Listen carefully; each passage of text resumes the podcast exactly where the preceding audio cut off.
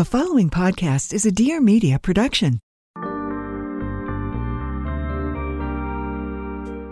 Hey, this is Alexis Haines, and welcome to Recovering from Reality, where I illuminate the messy and magical path of coming home to yourself. Whether you're on the road to recovery, seeking self care techniques for surviving the capitalist machine, or just need a moment to remember that you're not alone in your loneliness, we're serving up the ultimate truth your challenges don't define you, how you deal with them does. So, are you ready to recover from reality? I think it is connection to self. It's our own life force energy that we are so cut off from. Hence why so many women feel disenfranchised, feel numb, reach for the bottle, are you know in the pantry all hours of the night. They're craving something, but what they're craving they can't fulfill because it's mm-hmm. not in those things. It's in themselves. They're actually craving themselves. Themselves. Mm-hmm. And it is so beautifully divine. It's fascinating to me that we have shamed women to the point of not wanting to touch themselves, not wanting to look, and that any kind of intimacy is not intimacy with self. It's intimacy reserved for someone else to take or partake in with you. So we've really conditioned women, even the dancing, right? Like dancing has been performative or for the male gaze. Mm-hmm. And so when we are raised that everything is done, like our bodies are for someone else's pleasure, our dance is for someone to rate on a scale of one to 10 you can see how we do like get so cut off and so shut down from our beautiful divine internal feminine light. That was a quick clip from this week's episode with dr amanda hanson you guys when i saw this woman's tiktok i knew i had to have her on the podcast. She is a force of nature. You can feel her energy just like radiating through the screen and I looked at this woman and I was like, I need more. I need more from you. I need to consume all of your content. And what she was talking about in that TikTok was about how we as women heal differently than men and about the importance of moving our trauma through our body so it doesn't get stored inside of us. And I was like, yeah, okay, I can vibe with that. And then as I consumed more of her content, I realized that it was really about stepping into our divine femininity and our womanhood and being unapologetic about it. Her story is really a brilliant one. And she talks about her journey to finding herself, you know, she too got caught up in the messaging around our bodies and how we should look and how society thinks we should be. And she said, Enough. I'm not. I'm not doing this. I'm not subscribing to this. I'm going to stop all the Botox, no filler, no nothing. And I'm going to age gracefully.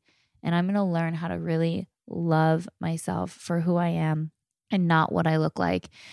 And I'm sorry, but that's something that I need to hear. I struggle with that. I struggle with that, if I'm being honest. It's interesting because after I finished recording with her, I was like, that's it. I'm not doing any more filler. I'm not doing any more Botox. I'm not doing, you know, I went like full on extreme into all of these things. And then instantly all of this fear came up for me. And I was like, no, you can't. You have to keep doing the Botox. You have to keep doing the filler. You have to do all of these things. And here's what I realized that it's actually not about the Botox or the filler. It's not. It's about having these conversations and healing the parts of us that don't feel worthy without it. And so I recognize that I still have some work to do there. And that's not a bad thing. It's actually a beautiful thing. And I'm so grateful for Amanda joining me on the podcast and illuminating this work that I have the opportunity now to do. And this is really, truly just like a beautiful episode. And her words of wisdom are profound and enlightening. And she is just a joy to listen to. So, with that being said, I hope you enjoy this week's episode with Dr. Amanda Hanson. Thank you so much for joining me. I stumbled upon your content. I love TikTok for the For You page. Like it really knows me. And sometimes it knows me a little too well and I'm like this is this is scary. Like this is it's a little too little too specific here. Yes. But you were talking about something that I really truly believe, but you put it in words that were so beautiful and you're talking about how we as women are designed to heal differently than men. And so much of us carry both our own personal traumas and then on top of that generational traumas and societal traumas and we're just carrying this around in our bodies and i really loved you know and it's been my experience too how you laid out how doing meditation might not work for you doing the yoga might not work for you and my experience is that through movement, I heal. And so, yeah, I'm really excited to hear more about your your story and you stepping into your divine feminine and what your journey and path has looked like. Thank you so much Alexis for having me and for having this conversation. I think it's so important when we find something that works for us that we at least share it with the world to showcase that there is another way. And I think for me, for so long, I did forms. Well, well, first, I should back up and say I was raised in a family, the most well meaning mother, of course, but she was modeling the way she was raised. And it was very much a don't cry, pull yourself together. Why are you being so dramatic? Dramatic was a big word that was put on me. And so I felt really young that there was something wrong with me because I felt things deeply and I still do. Now I know what to do with it and I know how beautiful it is. But as a young girl, I thought there was something wrong that I did feel so much and so big. And then the, the way that I expressed it through crying or I remember putting on records as like an eight year old girl, listening to records that I knew would make me cry because then I felt like if my mom walked in and saw me crying, I could at least then I was crying because of the song not because of like my own pain. So I had to attach it to something.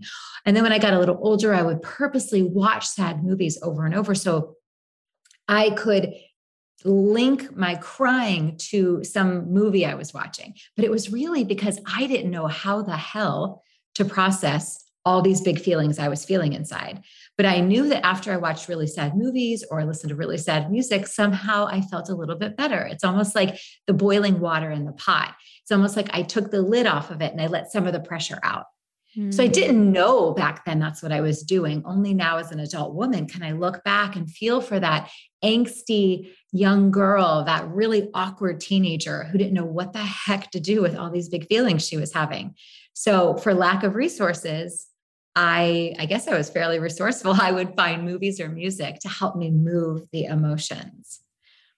Yeah. So that's how it started for me. And then as I came into kind of like young adulthood, I'm a clinical psychologist. So I obviously picked the right path to really understanding emotions. I have my doctorate in psychology.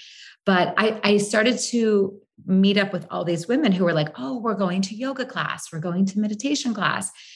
And I would go to all the things and I almost felt like, God, am I doing it wrong? Like, I don't understand. Like, I don't feel like I'm getting this feeling that they're all talking about. Maybe it's like I'm missing something. So I kept trying, kept trying. I was like, oh my God, yet another thing I'm like failing at. What am I doing wrong? And it wasn't until probably 10 years ago that I really started to study, self study, and understand as I was really in a hard time in my personal life how cathartic moving my body was. Really moving my body in a room with the door shut to every variety of music. I have endless, endless, endless playlists now that are all categorized rage, grief, heartbreak, feeling misunderstood, feeling alone, feeling celebratory, feeling sensual, wanting to feel sensual. So I have all these playlists now that I help like craft, like to really tap into the mood. And Alexis, it has literally been the, the greatest. I have my doctorate in talk therapy. Mm-hmm. And I am mm-hmm. telling you, movement has changed my life. It has saved my heart. It has saved my soul. It has brought me actually back to life in a way I've never felt before. I'm so on fire for a living. And this is what I do with my clients now. It's like so much of it is moving it through our bodies. And I think we've been conditioned to believe that if we let ourselves start to feel it, we're going to fall apart and it's we're never going to come back, which is not true at all. Mm-hmm. Yeah.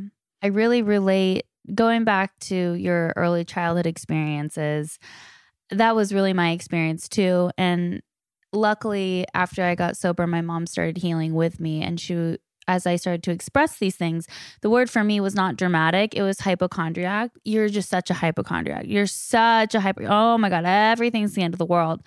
And it's so funny because with my current partner, he called me that once. And I was, I was, I was so triggered. I just feel my body shutting down. And I'm so grateful for the work now that I can like advocate for myself and say, you know what? I really hate that word. Like, I really don't like that word. It's super triggering for me. Please don't call me that. And and I never was a hypochondriac. I was a super sensitive kid. I was also a really traumatized kid. There was so much just abuse and violence in my household. And my mom said, you know, I didn't know how to hold space for your big emotions because I didn't even know how to hold space for my own emotions. Like I didn't even know how to process my own stuff, let alone you and your sisters. Like there was no space for us to show up and to be seen and to, you know, be validated in our household. And I think that that is such a common theme just across the board. I think societally, we're so traumatized living in this kind of toxic environment that we we don't know how to hold space for each other because there's just too much chronic stress all of the time. Quick break from today's episode to talk to you guys about Pique Tea. I'm obsessed with this brand. I love their matcha. I love all of their teas. And now I love their liposomal vitamin C. I have been advocating for liposomal C for years. If you look at my health highlight on my Instagram, I talk about the benefits of it. And Pique Tea makes one that is actually really delicious. Our natural collagen production starts to slow down in our 20s, and vitamin C is vital in the production of collagen and plays a key role in keeping our skin plump, supple, and glowing. Liposomal vitamin C is maximized for absorption to support healthy collagen levels for healthy skin and to provide immune support. Full of antioxidants from organic elderberry superfood complex that helps smooth and brighten the skin for a dewy glow and helps combat hyperpigmentation and sunspots or sun damage from within. I love that this makes just a great addition to my skincare routine, especially since I already use vitamin C serum in a topical form. Only seven clean ingredients. It's the beauty wellness shot that I look forward to taking every day it is delicious. There's no GMO, there's no soy, no refined sugars or preservatives.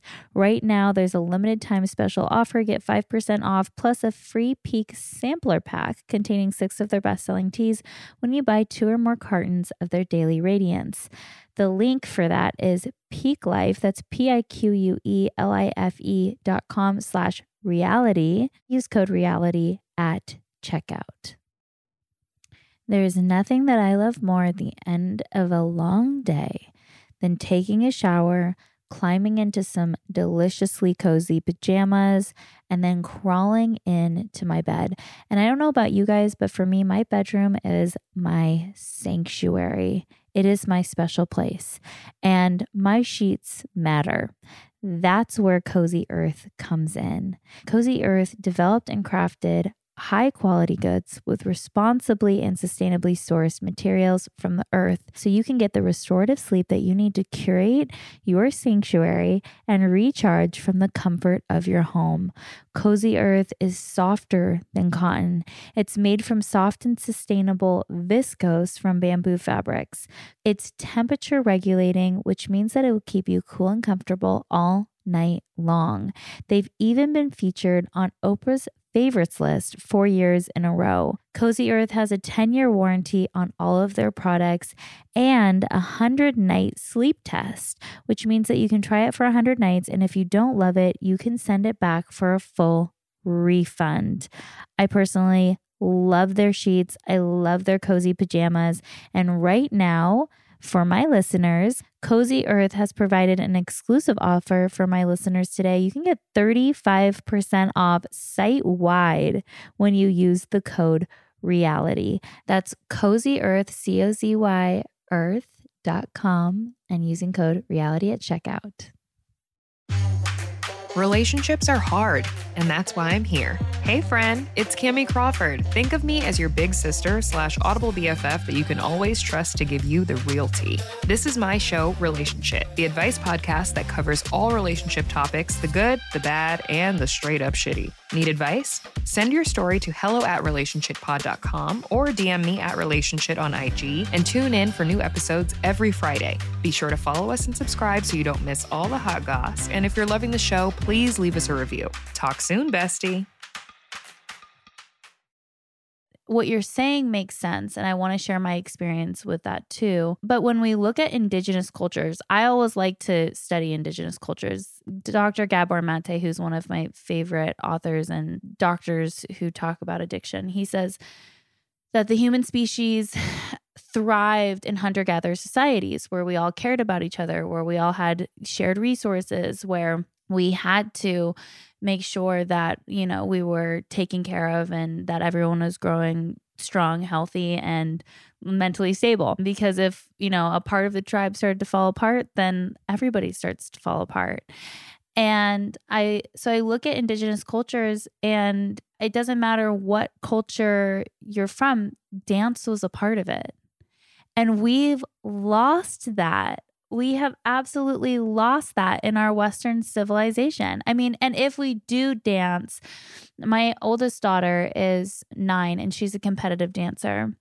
She's been dancing since she was 18 months old. She has the gift. It's just, it's not like my pushing her at all. I could not care less if she quit tomorrow.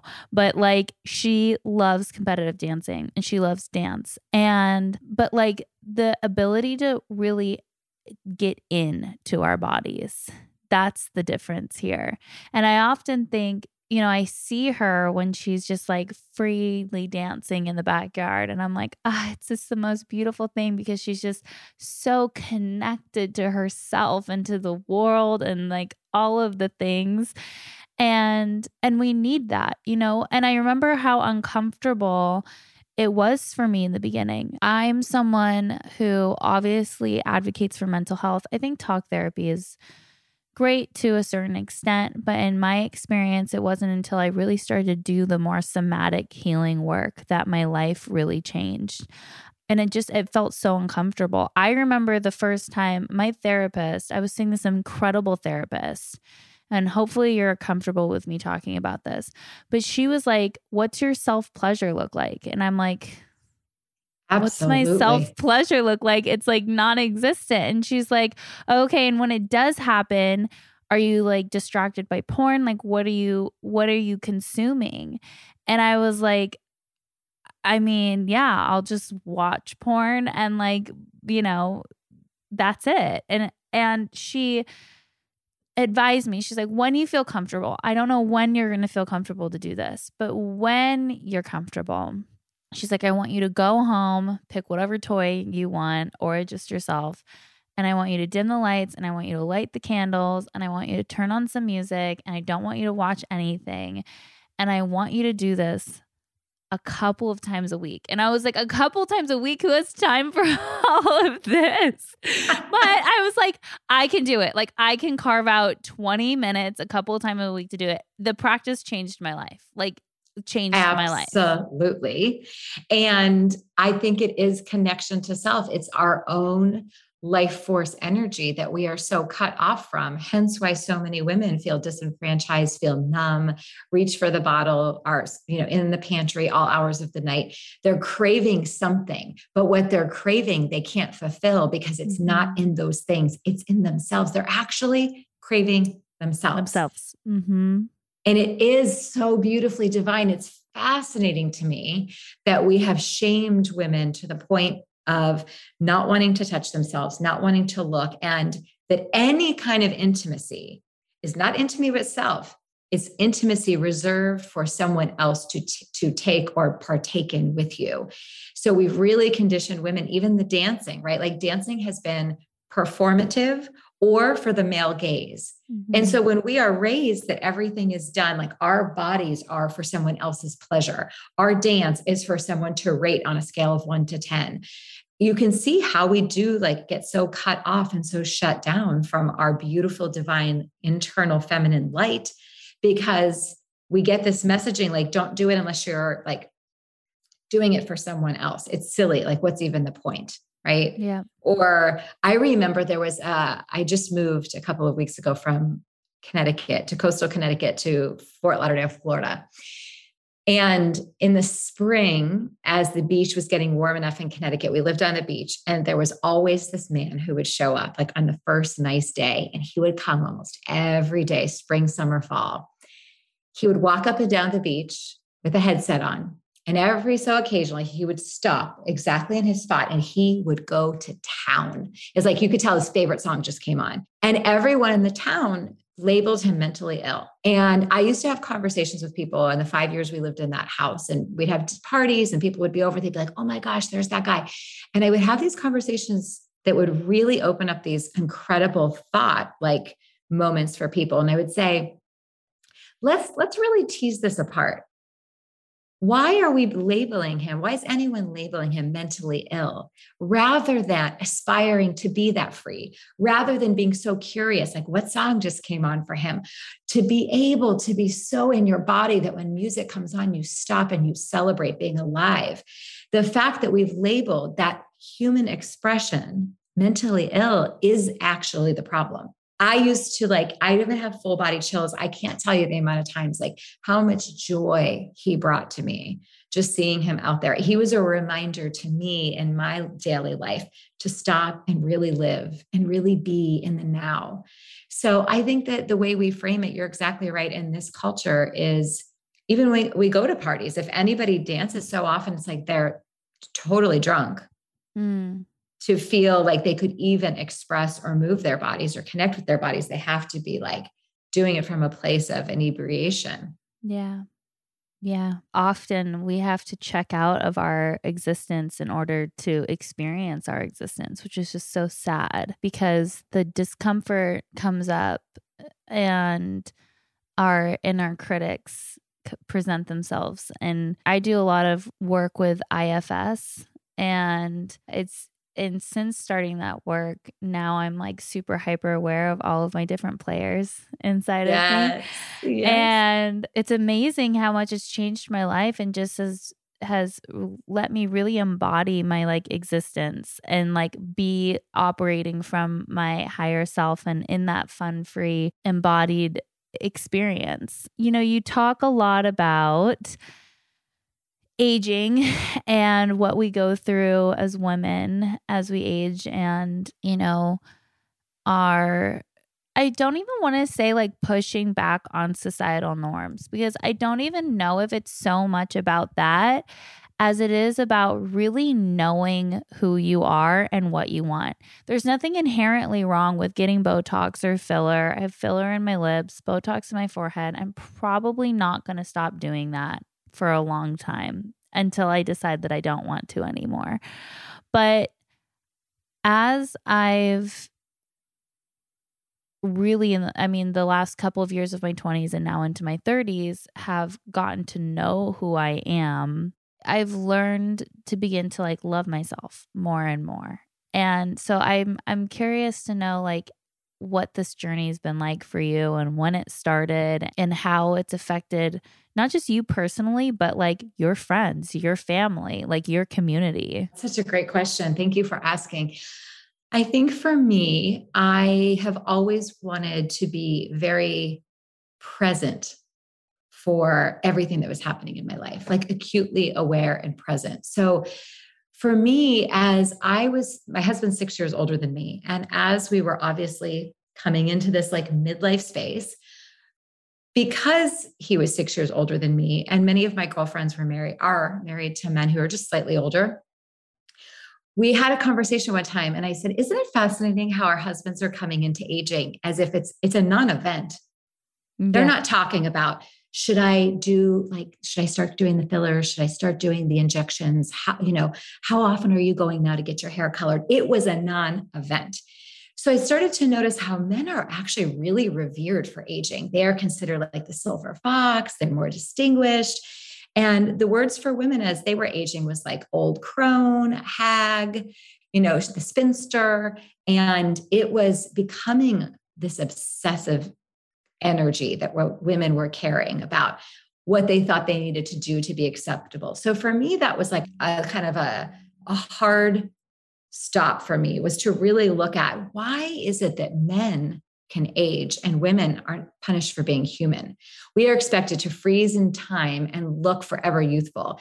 And like really starting to dig in the obsession with youth and understanding like how we have used the 15 year old like Victoria's Secret model as the as the example of what is you know so desired which is if you think about it is very sick you know somebody who represents something that is even pre womanhood i mean she's still like a child herself so i really started to, to dig into that and i got to tell you there's nobody who loves a good challenge more than me. Mm-hmm. I am like anti patriarchy. I'm anti, you tell me to turn left, I'm turning right.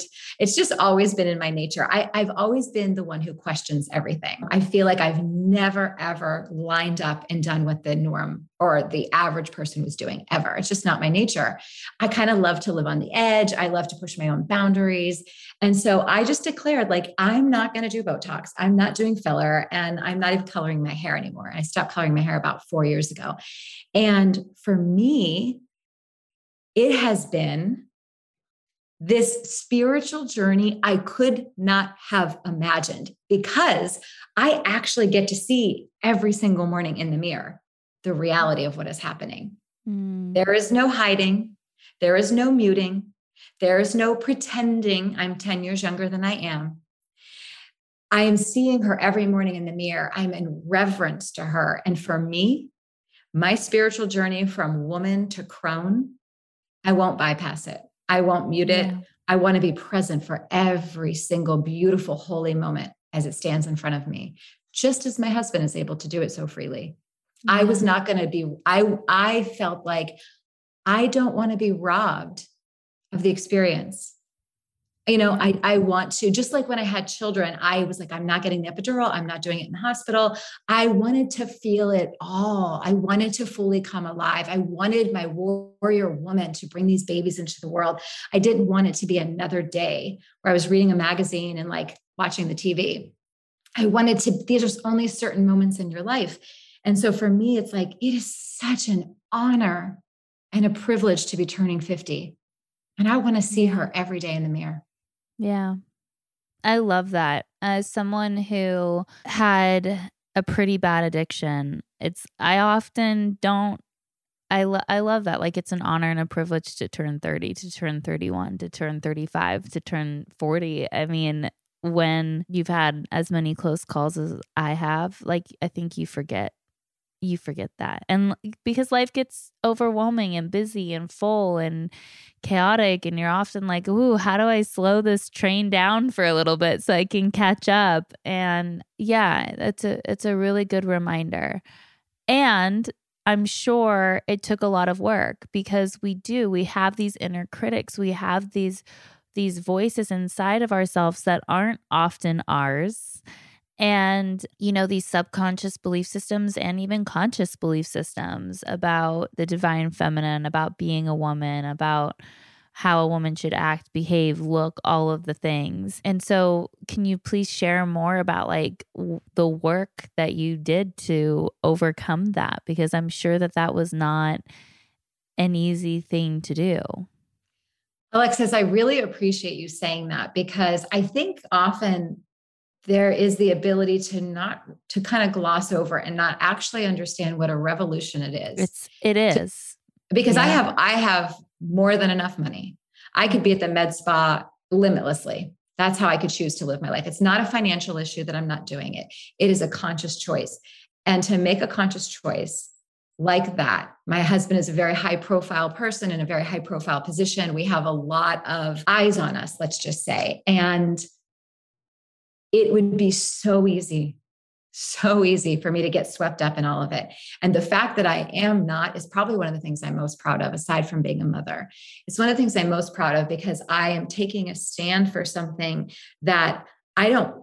I don't want or need other women to take a stand for. I feel like I'm kind of the, I'm holding the torch of a different way. And if women want to come over here and, and feel this freedom, by all means, please do. But I don't need anybody to. It's a decision I am so grounded in and so self assured in. But it does, it doesn't anymore, but it did in the beginning, especially the first year or two, require some work to hold on to myself and realize that this decision was bigger than the quick fix if I would have gone to the med spa. It was bigger than, ah, just inject a little bit more. I had to look at why why are you injecting it? And so for me, there's so much that lives on the subterranean level around that question. But for me, it was like, it was really back to I want to walk the journey that my grandmothers and great grandmothers walked. I want to, I want to be a different way in this world. I want to show women, sisters, you get to be gorgeous and wild and holy and free. You don't have to look like you're whatever age forever if you want there is this option. So and also it's fascinating there's no one there's no one doing this right now in the way that i'm doing it. There's not even that conversation. So people are confused by it as well. It's like why wouldn't you? And i think why would you? Without even understanding the toxins and what you're like we're putting let's just be honest like we are putting chemicals into our body. Mm-hmm. and the fact that women are just doing it like oh well is also concerning when we look at the rates of breast cancer and ovarian cancer and we're like huh so interesting. We'll just keep walking those walks and raising more money for breast cancer. I'm like maybe we should stop filling our bodies with so many toxins. Does anyone want to correlate that?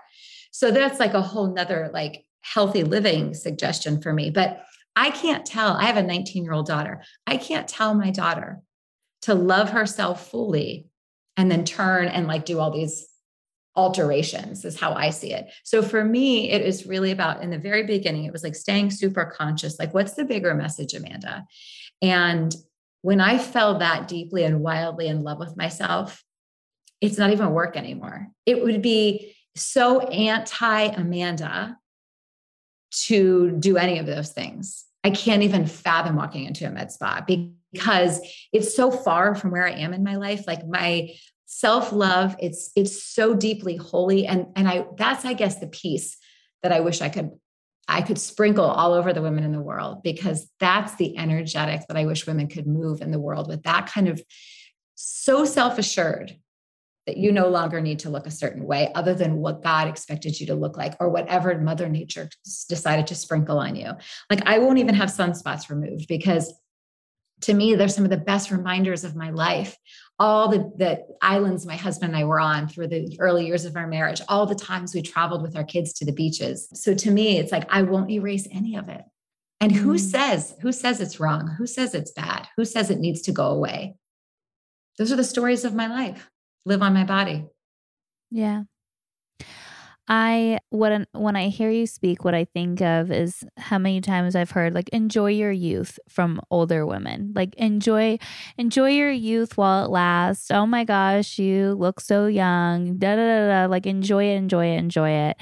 And it's sad because it makes me think like, well, why aren't you enjoying your 50s? Why aren't you enjoying your 60s? Like you still and I think that so much of aging too is mindset and I know 100%. My, my mom, I remember she had her midlife crisis. It was the year that my oldest daughter was born. She was 40, turning 49 that year, but she thought she was turning 50 and for 3 months straight she cried. She thought that this was the end of her her life. And you know, she thought that she was going to fall apart, that it was going to be so painful, that like her body was going to stop working all of a sudden. She also had to have a hysterectomy a couple of years prior because she had all of these, not tumors, but fibroids. Fibroids. And I think to myself, how much of the fibroids are just because we hate our bodies? a million percent. That's a So whole nother much. podcast. like Yeah. that's a whole other podcast. But it's like how much of the sickness Yes. is because or, or and how much and I'm sure the breast cancer and all of that does have in part to do with well, actually they've linked now certain implants to breast cancer, but to the food we eat and the deodorant we wear and all the things. I'm sure that that's true. And how much of it is because we don't touch our breasts? Because we don't know how to massage our bodies, because we never drain our lymphs, because we we don't touch ourselves. We don't take time to I literally keep on my bedside table bre- this breast oil. I love it's by everyone's gonna want to know. Okay, I'll I'll link it. It's like wood something herbs, but I'm gonna link it on the podcast in the notes because everyone's gonna go, What is the oil now? But I keep it on my bedside and at night I just massage my breasts and my armpits and like drain my lymphs. And it's like, why aren't we all doing this? But yeah, my question, I guess, would be to all of to everyone listening is like, we don't die when we're 40. Like the average life, you know, the average life expe- expectancy, I think now is like 88 for women in the United mm-hmm. States. So that means you have an, an, another lifetime and then some to live on this planet. So the question is like, how do you want to live? Because if you're telling yourself that you're old and that's going to hurt and that's going to suck and you're going to have all these health issues and that it's like terrible to age, your body's going to believe that. So if we're telling ourselves that like getting old is going to be miserable, then absolutely getting old is going to be miserable. Absolutely. I agree with you a million percent. When you asked me about doing the work, like how I've done the work, that would be the number one thing I would say is I had the most squeaky clean mindset around this thing that I was doing as I was aging. And I cleaned up like any information I would take in. Like I went through my Instagram, like any social media accounts.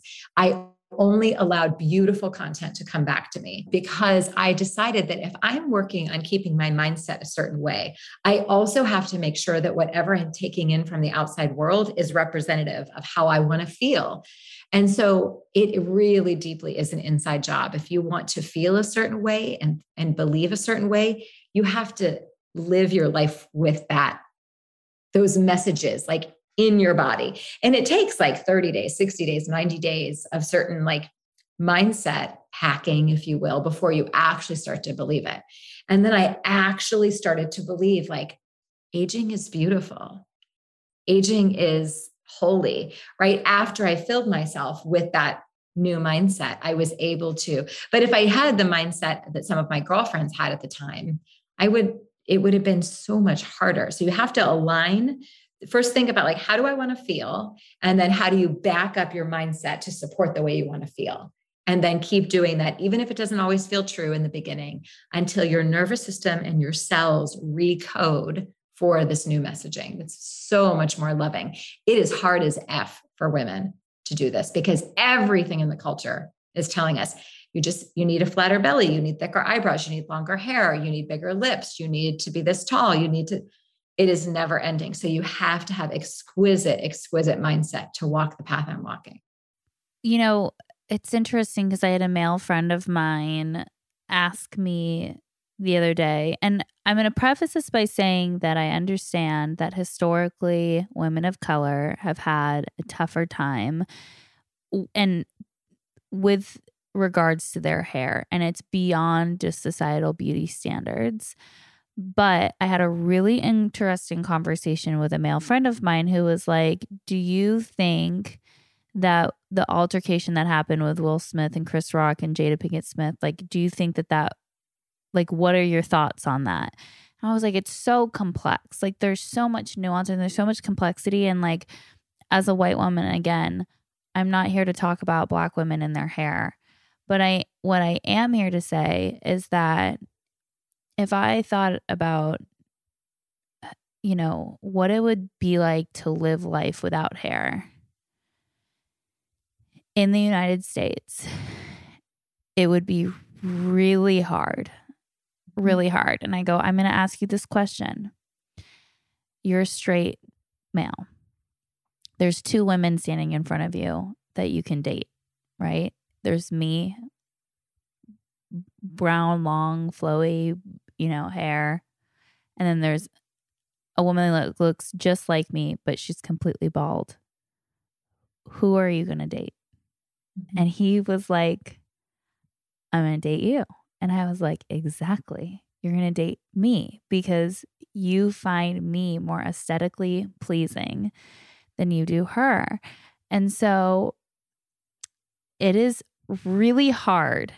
And I like that you said, you know, this is really like an act of radical self love and also rebellion to say, like, fuck this. I'm Oh, going to yeah. step into my wild woman and do whatever the fuck I want with my body. And Yeah. it's a beautiful, beautiful thing. But it is not easy to do that. You know, Alexis, I love that you said this about like that contrast. It's so true. I have a niece who is 16 right now, and she has alopecia, and she's had it since she was about seven years old. And she has many sisters who have beautiful, long locks. And it has been fascinating and devastating simultaneously to watch her navigate this. And when she was little, we used to, if we were all out to dinner, our dinners would be paid for. The waiter would come and be like, oh, that person over there, they paid for it because of the little girl with leukemia or cancer. Mm. Everyone assumed that to not have hair, she had cancer. And then as she got older, she really started advocating for herself and just explaining to people, oh, no, it's not cancer. If you're interested, I can tell you a little bit about it. And she would explain alopecia. And she has the, the case of alopecia where she has no eyebrows, no eyelashes, no hair on her arms. And she's had to change schools multiple times because when she was younger, especially, she was called lizard because she had like no facial hair. And her her parents, my brother-in-law and sister-in-law, bought her like the most luxurious, beautiful wigs that money could buy. And she wanted, she tried them, but she wanted nothing to do with them because your your scalp can't breathe through them. It just, it does feel artificial. And so she just finally decided, like many, many years ago, she said, I'm not, I'm not doing this. And so I think of her so often. I think of this girl who had no choice and how brave she lives her life every single day. And there's a part of me that always like reflects back to her. I'm like, if she can do this, I can do this.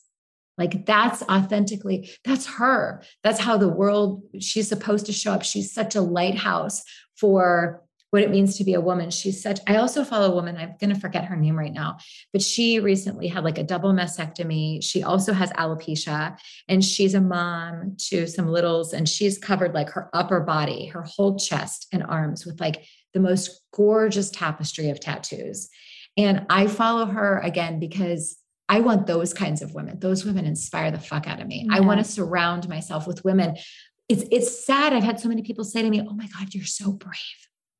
I'm like, "No, to be brave is to wake up every day after a child is killed in a car accident, like my dear friend's mm. son was.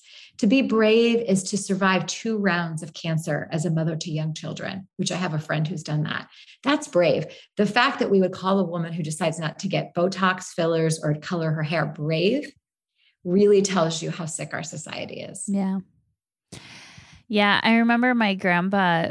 I started tattooing my whole body, and my grandpa was like, just wait until you're older. And I remember saying to him, this was a couple of years ago, if my only issue when I'm your age is that I've covered my body in tattoos, I'm in good shape.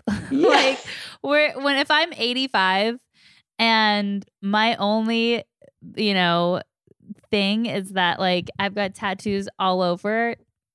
Oh well, It's doing like- pretty doing pretty good. yeah, we're we're okay. I want to give everyone a chance to like follow you, to consume more of your content. I'm going to start listening to your podcast. Obviously, I'm not middle-aged yet, but like it's so inspiring to me to to hear you and to consume your content. So, where can my audience listen and uh, learn more about you?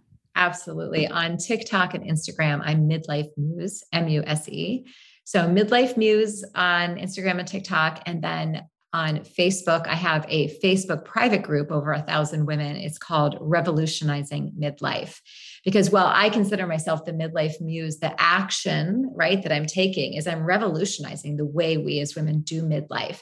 And then my website for to work with me and all my programs is my name, amandahanson.com. So thank you. Thank you so much for asking. Thanks for joining me today. And I'm going to highly suggest everyone follows along, especially on TikTok. So, so good. Um, and hopefully everyone has a good Monday. This week's affirmation is I am good enough, and so it is. If you enjoyed this week's episode, do me a favor, follow along with us, leave a review. It means so much to me. There are new episodes of Recovering from Reality every Monday, and you can follow me on social at Recovering from Reality or visit my website, recoveringfromreality.com.